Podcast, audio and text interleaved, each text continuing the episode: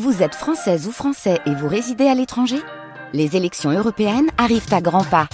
Rendez-vous le dimanche 9 juin pour élire les représentants français au Parlement européen. Ou le samedi 8 juin si vous résidez sur le continent américain ou dans les Caraïbes. Bon vote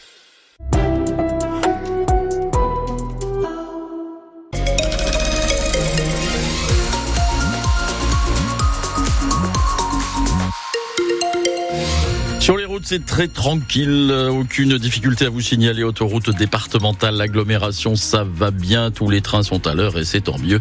Bon, journée humide, autant vous le dire, Léonie. Oui, le ciel est couvert ce matin avec même, vous l'avez dit, de petites pluies qui arrivent cet après-midi.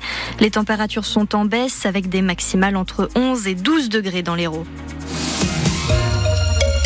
Des drapeaux ukrainiens ont flotté devant l'opéra de Montpellier. 300 personnes se sont rassemblées hier sur le parvis, deux ans jour pour jour après le début de la guerre.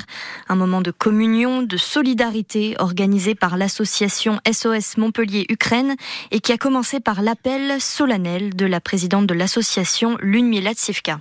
Aujourd'hui, l'Ukraine, elle fait rempart entre le monde occidental et la Russie.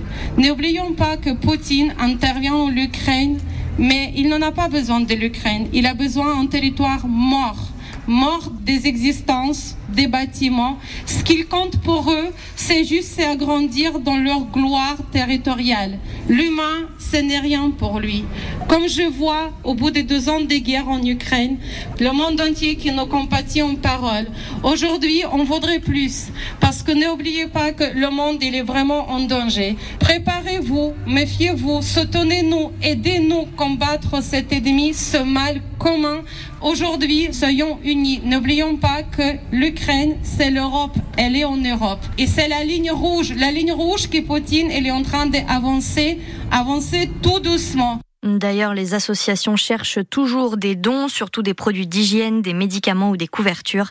Des rassemblements étaient organisés partout en France, notamment à Paris, Toulouse, Nice ou encore La Rochelle.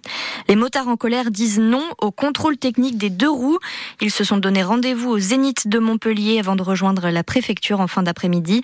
Ce contrôle technique a été rendu obligatoire par décret en octobre dernier pour une mise en place progressive dès la mi-avril. Il concerne les scooters, motos et quad et va coûter 50 euros aux propriétaires. Ambiance électrique hier au Salon de l'Agriculture à Paris. Il a ouvert avec une heure et demie de retard à cause de manifestants qui ont forcé les grilles, de violences entre agriculteurs et CRS.